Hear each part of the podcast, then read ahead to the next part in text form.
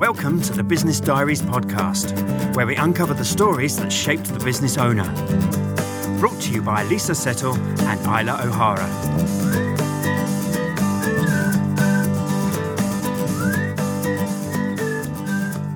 Welcome to the Business Diaries podcast. My name is Lisa Settle.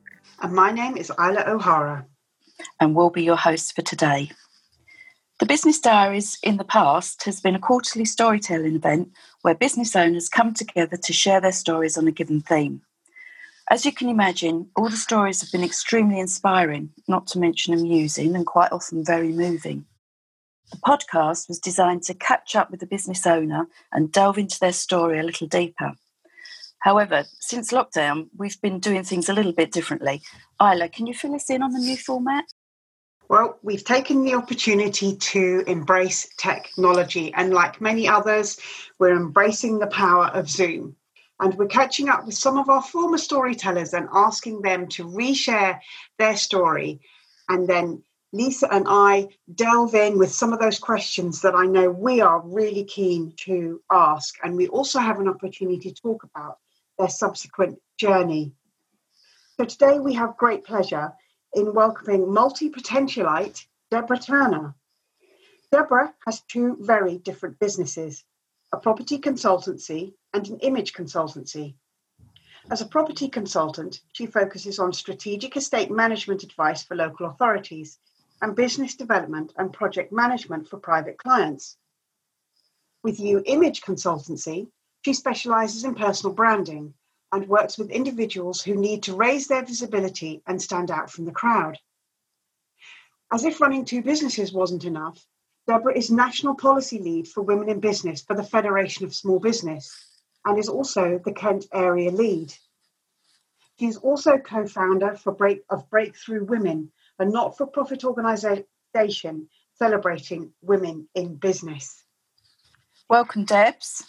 Thank you. Thanks so much for asking me to come along. Oh, well, we're really grateful to you for joining us. Know how busy you are. Um, you, you came along to one of the very first events back in 2017, one of the Business Diaries Live events. Um, and it took me until sort of March 2018 to talk you into sharing a story. Uh, we're very pleased that we did. The theme that night was turning over a new leaf. So I'm really pleased to be able to hear it again. Uh, are you ready to to let us hand over to you?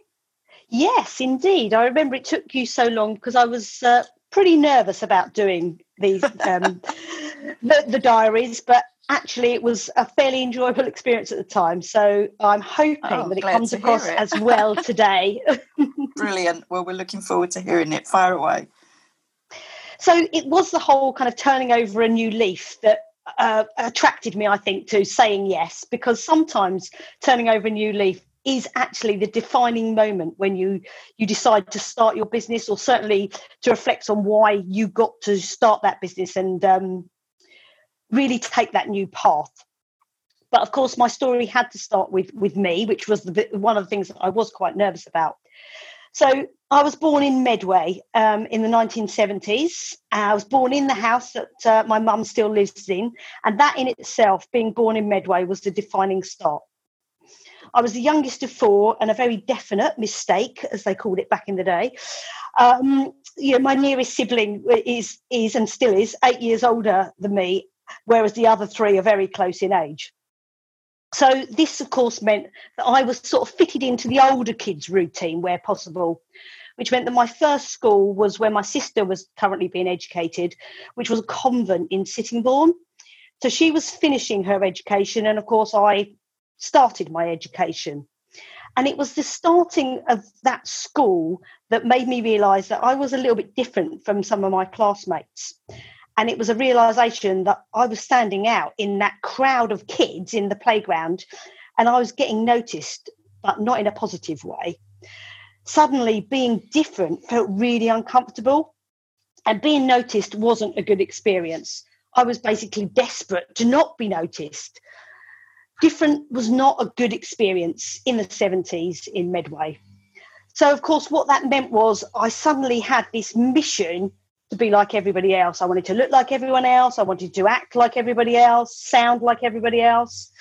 So it was basically trying to detract from looking different. And you'd hope that the one thing that would make you fit in with everybody else would be, of course, you know, your school uniform. That's the one chance that most people get to, to blend in. But unfortunately for me, that wasn't quite the case going to this convent school my particular uniform just made me even more of a bit of a target. My uniform was chocolate brown. So here we had, of course, this um, this brown girl standing out in Medway that suddenly had to wear a brown tunic and a brown felt hat, brown shoes, and even brown knickers. I mean, who was ever going to see the flipping knickers? But they had to be brown. And of course, you know, back in the day, how did you have to get to school? You know, you had to go on public transport. You never got dropped off by your parents. And so, of course, travelling on a bus from Medway to Sittingbourne, kids are picking up on every detail. So it wasn't even just at the playground, it was even just getting to school that became a bit of a drama about getting noticed. And then suddenly, once we were at school, and then you put your coat and your hat and on the pegs at the school, then suddenly there became this other aspect to me standing out because I hadn't really tagged the two together. But my surname, you all know me as Deborah Turner, but my surname before I got married was Brown. It was the post version it does have an E at the end. So, of course, all of a sudden we had this brown girl in a brown uniform called Brown. So I think, you know, we all know what kids are like. And I think crikey, some of the kids who uh, were at school who perhaps in the past had been picked on for being, shall we say, on the chubby side, suddenly saw me as kind of a ray of sunshine. They were like, yes, she's going to be the one that today we're going to, uh, you know, have a little dig at, shall, shall we say. So it, it was kind of a little bit of a tricky time standing out. It was that whole, how am I going to fit in? And I'd sort of started to make some allies with some kids, you know, talking to them about the things that, you know, as kids do, all the things that you start to like. But all of a sudden, at seven, my sister finished her education. And so there was no way that I could then go to this school on the bus on my own, on the train on my own. So having just started to make some friends and started to fit in, got yanked out of that school put into a Medway school. Oh, crikey, if I thought Sittingbourne was bad, um, yes, Medway was just that little bit tougher, shall we say. So, of course, it had to start all over again. But the one saving grace was no brown uniform, it was grey. So I thought, phew, thank goodness, one saving grace here. Until, of course, mum, being mum, they want you to kind of have the best of the best. Um, decided that because I was at a new school and I needed some new friends, she'd enroll me in one of those popular groups from the 70s, the Brownies. So here we are again. Um, it's hilarious now when I look back at um, kind of, I suppose, how they were thinking. But for me, it was another brown uniform, another brown hat, another hall full of girls who looked really different to me. And of course, the timing couldn't have been worse for me starting um, uh, starting at the Brownies. It was, of course, the age of that wonderful group Boney M. And of course, there, you know, that top tune, Brown Girl in the Ring. And Brownie thought it was an amazing little activity to get one of you in the middle of the circle carrying out an activity. But of course, for me, that was just kind of the I could not have picked a worse activity. So I had this huge dread. I couldn't have just been more mortified. So, of course, that was again just another one of those things where you think, I just don't want to stand out. I don't want to be that brown girl in the ring. So all my energy was spent about trying to dress like everybody else. And what it meant was it's such a shame really when you think of it but you know you'd have i'd go to school and have school dinners and um, you know not once would i ever choose kind of the curry that was on the menu for fear that people would be like oh well you, you know you that's probably the only thing that you actually like. Um, and so yeah it was just kind of that whole wanting to fit in went out of my way wore clothes that probably weren't didn't really suit me but because everyone else was wearing them and all i wanted to do was was be like everyone else i wore my hair the same dressed the same spoke the same that stayed with me of course the lovely medway accent but that's part of me now so that's okay but of course, what it meant was this be- behaviour of fitting in and trying to blend in continued into my working life. And I started my working life as a trainee surveyor. For some reason, hadn't really thought it through. I think the appeal of being able to go outside and um, you know look at buildings overweighed any other thought of how I was going to kind of succeed in that workplace. What I realised quite quickly when I started work was that only 2% of surveyors were women, and actually, even less of them were women of colour, shall we say. So, when I started my job, I was the only brown person in my department. And actually, I later discovered. I mean, now it's you know, it, it, it, when you hear of these stories now, it's it's tragic. But the only reason that I actually got the interview was because my name didn't give away the fact that um, I looked quite different from everyone else in that department at the time. But actually, you know, once I was there, I was determined to succeed. I was determined to um, to be known for for doing good work. But of course, my focus was still very much I wanted to fit in. So to blend in, of course, what I had to do was act like one of the boys. So and I had to stay under the radar to not get noticed for again the wrong reasons. I didn't want to attract the fact that I looked very different from everybody else. But I got the job done. But by getting the job done, but still hiding the real me, because I just wanted to do a good job, I didn't kind of want to put my head above the parapet because I was fearful that I would again be targeted for the wrong reasons. So um, I, you know, I, I worked my way through sort of different experience of um, of surveying, and one of the areas that I became an expert in really was about um, compensation and where so we you know we, people know now about high speed one and high speed two. So this was an area that i specialized in in terms of road building. And i would have to go to people's houses or their businesses and say well you know we're taking your land and buildings from you because we want to build a, right, a road through it. So it, it was a strange specialism for someone who actually didn't like conflict and who didn't really want to um, you know stand who didn't want to stand out. I wanted to fit in for doing the good job but actually it was quite a different role. So it was actually on working on one of these cases that i had my real defining moment my real turning over a new leaf. Because i was basically buying um, a corner shop in gillingham for what was at the time called the Gillingham Northern Link Road. Many of you know it as the access road into the Medway Tunnel. And I'd agreed the terms on which the county council would be buying this shop. And of course, it was a real sad um, occasion for that family. It was their whole life. Not only did they own the shop for which they're living and their whole uh, wages, had, you know, came from, but they lived upstairs in the shop in in really quite cramped conditions you know their home and their business was being taken from them. And it was it was in a poor condition this property you know they they, they barely had um, you know enough income from that property to, to look after the shop leave alone to maintain the living accommodation. So on the day of completion when we would actually be taking the keys from this family i had to go inspect the property and wait for the other side uh, surveyor to meet me there and for the demolition contractor to literally take those keys and literally start knocking this this um, this property down. So i carried out my inspection. I took all the photos i needed to and thankfully i allowed that family to to be able to leave without having that real sad occasion of of seeing kind of a bulldozer as it were taking the first brick out.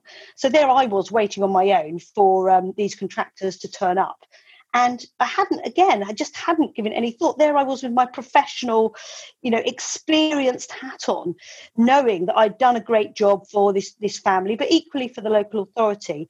And of course the first comment that these chaps made to me from the minute they turned up was oh so is this your dad's shop love they'd made this immediate assumption that because it was an Asian corner shop, that I couldn't possibly be the surveyor in charge of this quite important negotiation and scheme.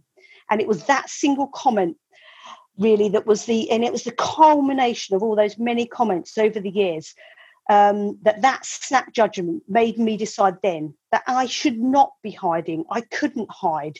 I had to refuse to blend in and to stop hiding the real me. And it was literally that day that I turned over that new leaf. It really made me turn a new page. And I made a positive change to my behavior and my attitude, which is why I'm really passionate about encouraging everybody to be themselves, to stand out, to actually embrace your differences, celebrate your differences, and really to get noticed for the right reasons. You know, to be visible, stand out so that you are taken seriously and you're not overlooked.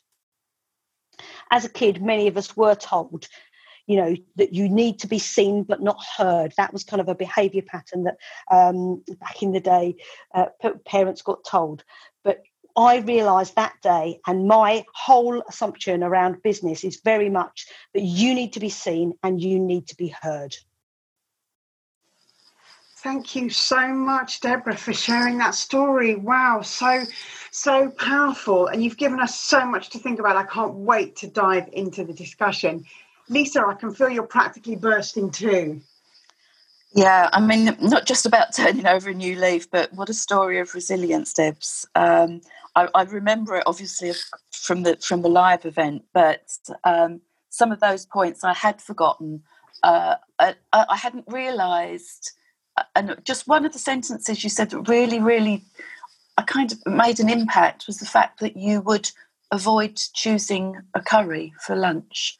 Um, that's it's yes, it was funny and it made me giggle, but actually, equally, it's really sad too.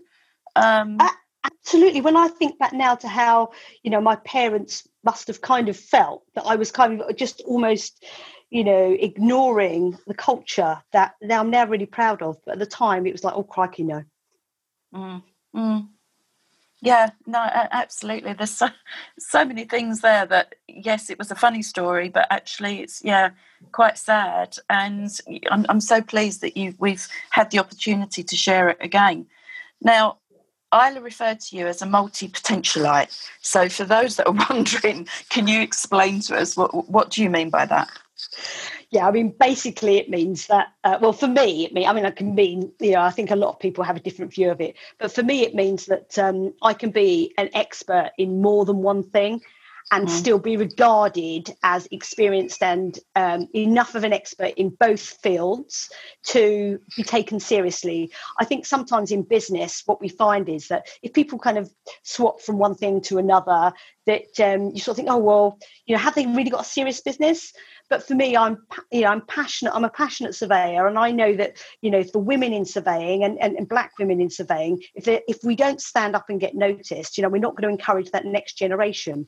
But equally, what you know my experience taught me is that I need to be able to encourage people to stand out and be visible, which is why I trained to be an image consultant as well.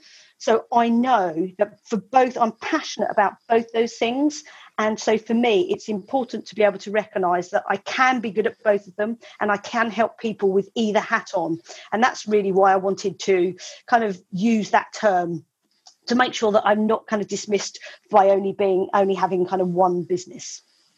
Sure, that's a great description. It is. One of the comments that you that you said that really stood out for me was the fact that you consciously redefined your attitude towards yourself. And and you demonstrate that stepping out of the shadows and and everything that you've achieved in your story from from being a child right through to everything that you're involved with today has made such a difference. And and you talk you know self-esteem and confidence play such a huge part in stepping forward and and finding our voice and i know you do a lot of work with with young people so share a little bit about the work that you're doing with school leavers as they it's hard for them particularly at this time now, stepping out into the world of work?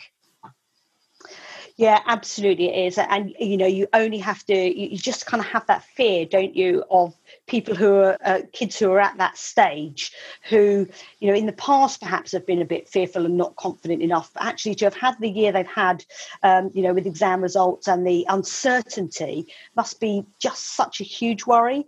But yeah, so what we've been doing, so the Federation of Small Businesses run a program called Skills 3030. And what we do is, is we take students who are at that um, decision making process of oh, shall I go to university? Shall I start my own business? Shall I get a job? Shall I get an apprenticeship? And what we do is, is we kind of almost give them that gap of what to expect in the workplace. So I speak to them and I do a training session with them about how to make sure that they represent themselves in the best way in the workplace and what really to expect from the world of work. So it's very much about you know taking pride in their appearance and and making sure that they recognize that they are of value in the workplace. You know they're not just going to be regarded as someone who can make the tea they've got a lot to offer.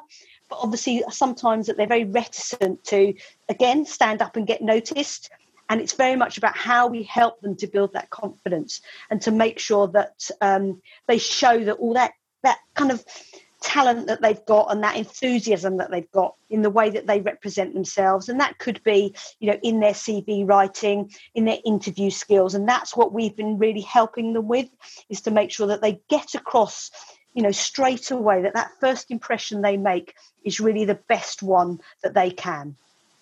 Yeah and confidence at that level is is it's a really a big a big thing isn't it? I, I think that as you get older you think, oh well, this is what I look like, or you, you, you kind of sort of take it on board, and it's not a massive issue. But at, at 17, 16, 17, that that that's kind of one of the the things that they're thinking about all the time. What do people think about me? How do I look? Um, and a, again, going back to your story, everybody wants to fit in. Everybody wants to be the same. They all dress the same. Um, the majority, um, just because they that that's a place of safety. Yeah, they feel more comfortable if they think that they you know they look like everybody else. Yeah, yeah. So I've I've I've got a couple of questions as well, but sort of moving on, you've you've been incredibly supportive of women in business over the years as well, and obviously your role within the FSB has has sort of obviously focused on that. So I've got two questions. One is sort of winding back to your story where you were not wanting to stand out and then all, all of a sudden you had that sort of moment where you think hang on a minute um, do you how do you see others maybe or you come across how, do you recognize them is what i want to say actually do you recognize others that who are standing in the shadows and and don't want to speak out? Does that make you want to encourage them and, and say come on come on you know you've got to turn over a new leaf um, and the other question, and I'll let you answer them both at once. The other question is a bit more current and relates to the pandemic. And I'm wondering how has COVID affected women in business? Yeah, both both brilliant questions. So, so firstly, yes, uh, in terms of the women that I'm meeting, so with our Breakthrough Women event, even for example, we've got women who are coming along to that, and it is targeted at sort of um, maybe junior level um, who perhaps need a mentor or just haven't kind of quite got the confidence yet to ask for help, for ask for that step up to that mm. next level. And you know, seeing women who you know are just not reaching their full potential because either fear's holding them back or they believe, you know, there's this kind of perceived um, attitude that if they hold their hand up and say, actually, I'd like to do that, or I, I, you know, I do want to move forward, that they're almost kind of going to be quashed. Or, and I think sometimes there there has been in the past a perception that some successful women in, in larger organisations, I don't think kind of it, it's the same in the um, entrepreneur community but that it's almost well you know they've got there on their own merit and they expect other women to do the same and they won't kind of give them that real kind of pull up but you know i'm seeing that change more and more. And i think the more that women talk to each other the more that women at work you know encourage each other and provide that supportive environment i think you know the world is is slowly changing on that front. So yeah i mean it is frustrating when you see you know that um, perhaps women are still hiding and not really standing out. And that's one thing i'd really encourage any woman whether at, at work or an entrepreneur to just celebrate anything that you're you know any small win it really is mm. about you know we're always quite reticent i think to um, or relu- we're quite reluctant to sort of say me me me or i've done this i've achieved this. Whereas um, you know traditionally you know guys are, are, quite good at that and we should you know again just sort of aspire to just shout about some of the great stuff that we do so that other women see that it that's okay. It's not about bragging Mm. And it's all, I think we're always really, really busy, aren't we? So we don't even think about it. But if you ever look back through your diary and look over the year, you think, oh my goodness, yeah, I did that. Yeah. And actually, I was really scared about that, or I was really concerned about that, but I managed that. I did that, and I did, you know, and and that's a lovely little exercise to do. Um, just looking back over your year, over the month, over the week. Um, really, I would encourage anyone to do that because that always gives me a, a, a, bit of a high at the end of the week. Yeah. I think you know that that's actually reflecting on your achievements. Is, yeah. yeah, it's a brilliant tool, a really brilliant tool. Mm. And then, yeah, sorry, your second question about um, COVID was yeah. Been... How how how has that affected women in business? Have you noticed any change? Yeah, I uh, definitely, and, and, certainly from the FSB's perspective. So we've done a little bit of uh, done a few surveys, a bit of research around uh, what we're finding, and of course there is it has been unfortunately this disproportionate um, caring role that mm. women in business have taken on. And I think it's been more of a challenge because we haven't had those usual childcare assistants that we would have had, be that grandparents, be that um, you know paid for nursery. So as a result, and of course the caring um, role as well for if you've been having to you know people who've been shielding if if if someone's needed assistance, it has based on our research, been women in business that have taken on that role. So as a result, what's happened is their productivity has reduced. And what we're seeing is that the likelihood of businesses failing, if they're um, women led, is high because they've actually not been able to do that normal area of growth. They haven't been able to do those activities mm. that would mm. normally support them um, through tough times because they've had to they've had to take on those caring responsibilities. But in yeah. addition, you know what we've what we've also seen, of course, is that um, women are more likely to have had the lower paid jobs, the lower paid roles that um, key workers have had. So they've less they've been less likely to be able to work from home, as it were, and so as a result, again, they haven't had um, they haven't had the opportunity, shall we say, to um, you know to refocus or to explore new opportunities that other people have had. And interestingly, yeah. w- when we spoke to some, kind of some large corporates, um, that the what we found was that forty seven percent of um, employees who lost their job, uh, sorry, 40% of the companies that we spoke to um, said that uh, they had found that they had furloughed more women than men. So oh. it, it's yeah, it's it's interesting, isn't it? That um, and that and they couldn't they couldn't pinpoint the, the reason. And, I, and again, I think that's all to do with the, the, way that we collected the statistics. But when they when they looked and reflected on their figures, that is what they found that um, those positions uh, had more likely been furloughed had been women. Mm. And you said to me earlier as well that obviously the um, I'm just trying to think what you said to me. You were saying about the policy making and normally how the government go into making setting up the policies.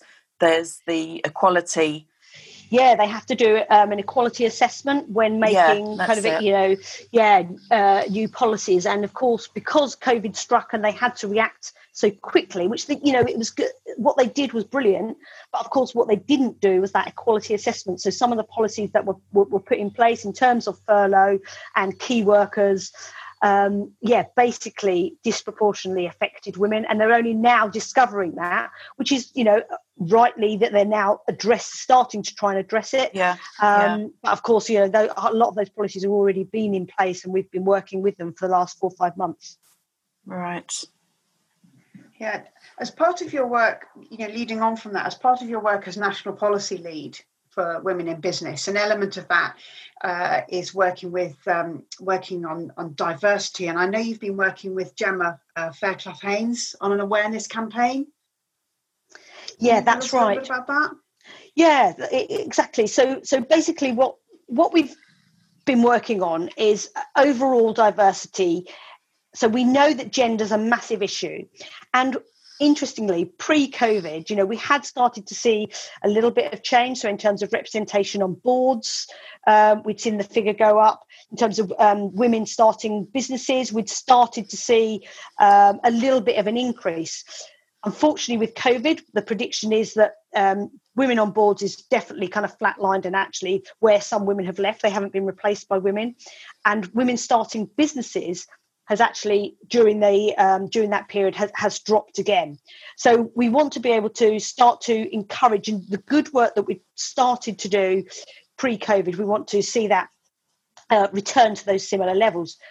But the other focus that we that FSB kind of had already started to look at pre-COVID, because we'd started to see some success on the gender front, uh, was was certainly around diversity and inclusivity and of course you know when you're when you're looking at that as a portfolio you know we're certainly looking at accessibility. We are looking at lgbt plus.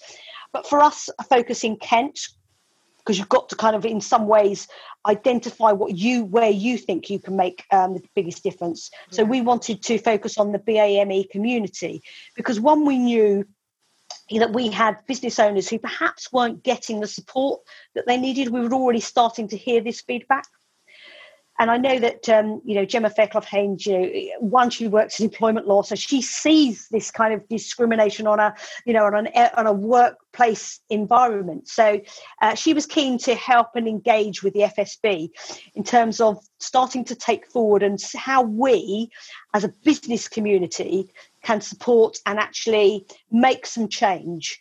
And so Gemma is leading us on that. We've had uh, a roundtable discussion in terms of what we as a business community can do. And, and one key thing that you know be interesting really for all of us as business owners to, to start to think about is extending your network. Because often as we all know you know people buy from people. And and as a result of your network the likelihood is that your customers or if you recruit or if you have a supplier you'll look to your immediate network. And often because of you know, uh, the way that we've kind of engaged or started our business might have been with the help of friends or with the help of our um, family or our very immediate community. And if you look at your network and you, you kind of picture your network, the likelihood is that that community, your network, probably looks and sounds quite similar to yourself. And if you think that when you're coming at a business perspective, what you want is to increase your customer base, you want to increase the um, economic effect on your business. And one way to do that is to widen your scope. So if you were just to kind of widen your network to think about who you can approach who doesn't look like you, then immediately you're you're increasing the economic activity of your business by increasing your customer base. And so this was one of the things that, that came out of the, the first roundtable that we've had is how we can encourage um, businesses that you know perhaps have been traditionally kind of you know white male led or you know white female led to widen their their, you know, widen their scope really and start to think about how can we make our network look much more representative of the communities that we live in. That's brilliant.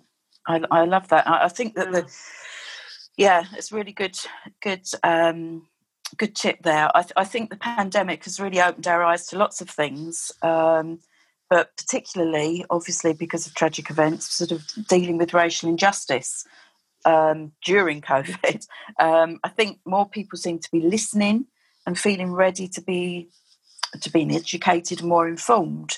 So, who would you say, Debs? You know, who are the educators? Who should we be looking at? The leaders, or who should we be listening to um, in, in as far as you're concerned? Who have you discovered? Yeah, so I mean, I mean, the great thing for all of us is that we can all continue to educate ourselves, particularly if you've had that prick of conscience, be that because you haven't got enough kind of women in your uh, network, if you're a guy, or, or, or equally reverse that. If you if you know you're a woman in business and you know perhaps you're not engaging with as many men as perhaps you wanted to, but more importantly, I think with the Black Lives Matter uh, movement, and it is a movement, and that's what's great about it because people are actually no longer being passive; they're taking action. And mm. so, one kind of report that I've certainly engaged with and um, you know starting to follow on social media she's called Reni Eddo-Lodge. She's a journalist and she's written a, a, brilliant book. It was originally it was a blog, and then she got so much engagement, it kind of you know went viral that, that she's uh, written a book, and it's called Why I'm No Longer Talking to White People About Race.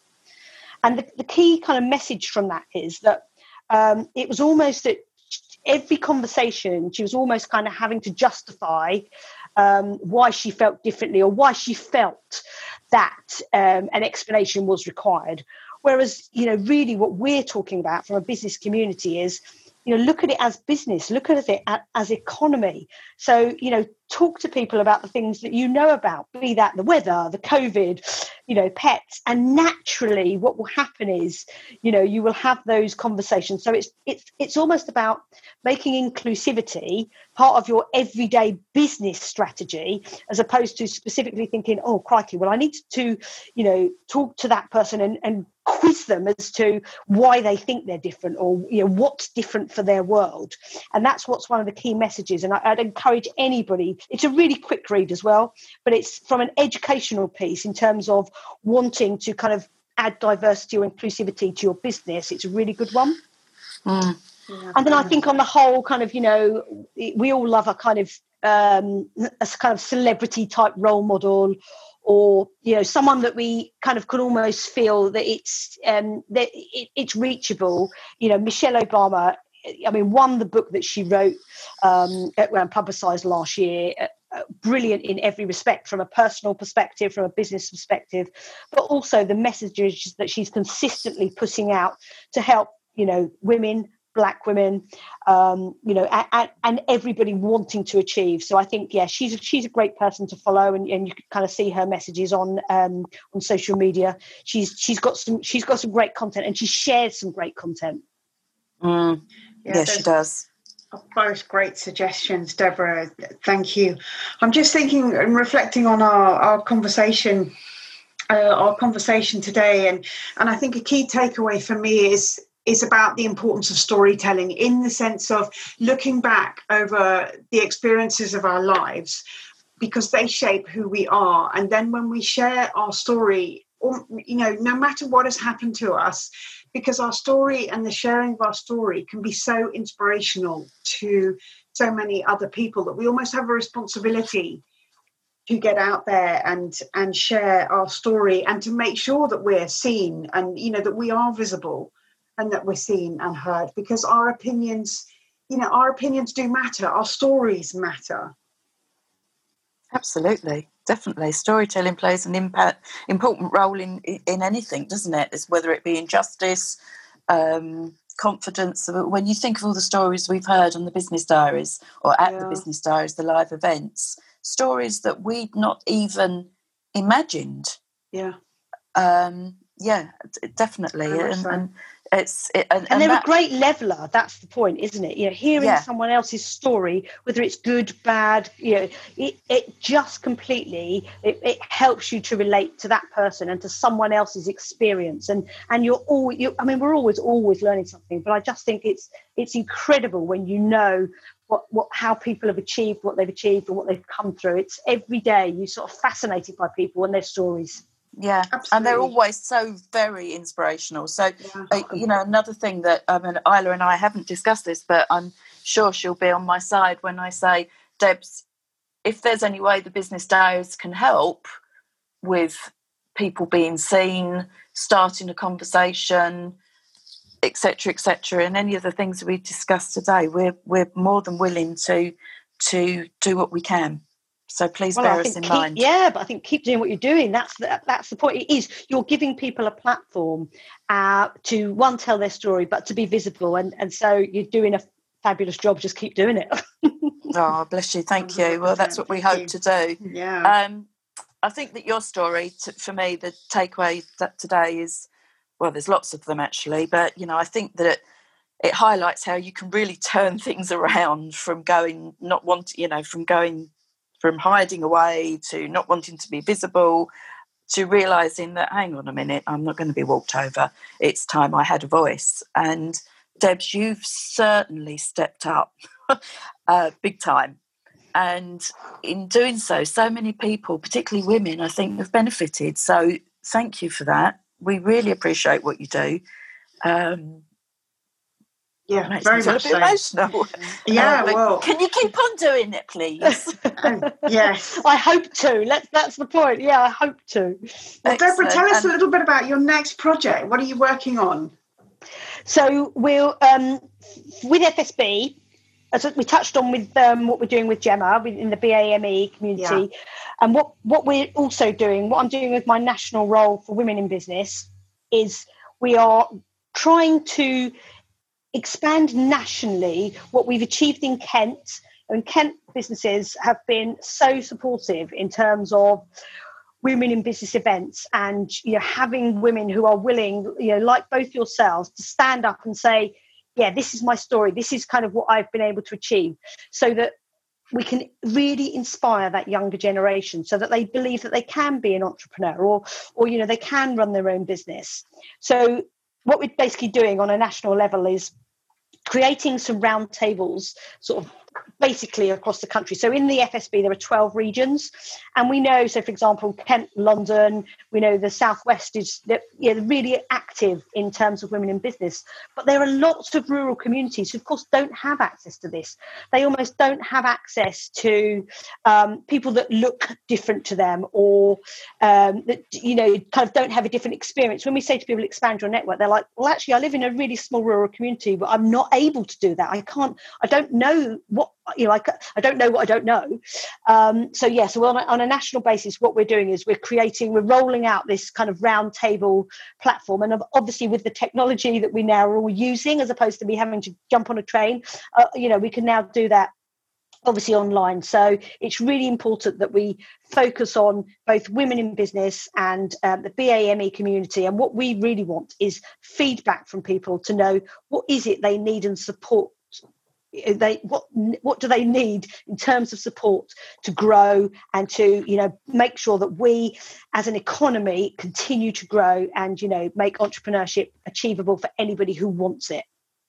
Uh, that sounds that's, such a valuable initiative yeah. Yeah yeah definitely what we need. And you know everyone listening out there today look at your network. Go and look at your network and you know talking more listening more just bringing about more awareness you know all these small acts could could lead to big steps towards the change that's needed. Yeah and proactively looking to see how we can expand uh, expand our network as well. Yeah. absolutely. So deborah how can people find out more um, about the work that you're doing and uh, and the fsb i guess? What, what how can they get in touch with you yeah, so basically, FSB's national website has got um, loads of information. We've got a, sp- specific COVID nineteen uh, business assistance area, which is which is brilliant. It's updated kind of well, daily. It was it was kind of every two hours, obviously, um, when when uh, the pandemic first started. But that's kind of where there's some really useful information in terms of business assistance. But um, FSB Kent, we're running some specific events over the over the autumn focused around reshaping your business. And that obviously includes diversity. So I'd encourage people to go to the FSB's website, have a look at FSB Kent events. And of course, there are lots of events that are, uh, because they're being run online, we're not kind of tied into having to do um, Kent based events. And obviously, tell me what you need. What do you need to assist your your business to grow? If you want to be a role model we're all role models. It's about making sure that you celebrate that fact and get out there. So do send me an email. The, you can get me on my um, image consultancy email address which is you at youimageconsultancy.co.uk or uh, on my FSB address, which is deborah.turner at fsb.org.uk. Follow me on any of the social media platforms. And, you know, as I say, follow the FSB. We've got FSB Women on, on Twitter and um, on Facebook, and that's really where we're kind of posting some important messages. And I use LinkedIn probably as my main platform for delivering business messages about how you can get involved, be it for women in business or for the BAME community. Brilliant, brilliant. Thank you so much. I think that we're going to have to say um, that's that's it for today. Although we could go on for well, I was going to say hours and hours, but I think weeks and weeks really. But anyway, we won't because we probably wouldn't have a listener that would be that determined. But um, thank you so much, uh, Debs. We know oh, how busy thank you, you, both. It was lovely. It was so lovely chatting to you again and to, um, say, share again. Yeah, we're really honoured that you you could share some time with us today. So thank you. Thanks, Isla, for being a super co-host as always, and to Paul Cheese for our fantastic jingle and editing. Isla, where can people catch up with us? People can catch up with us through our Facebook page and on Twitter at the Business Diaries, at the Biz Diaries, B I Z. And we are bringing you more podcasts. So please be sure to subscribe to us on your favourite podcast app. Brilliant. Okay, so enormous thanks go to you, the listener, for tuning in. We hope you enjoyed the discussion and that you'll join us for our next podcast. Bye for now. Bye bye. Bye. We hope you have enjoyed listening to this edition of the Business Diaries. We would love to hear your feedback. Please find us on Twitter and Facebook at The Biz Diaries.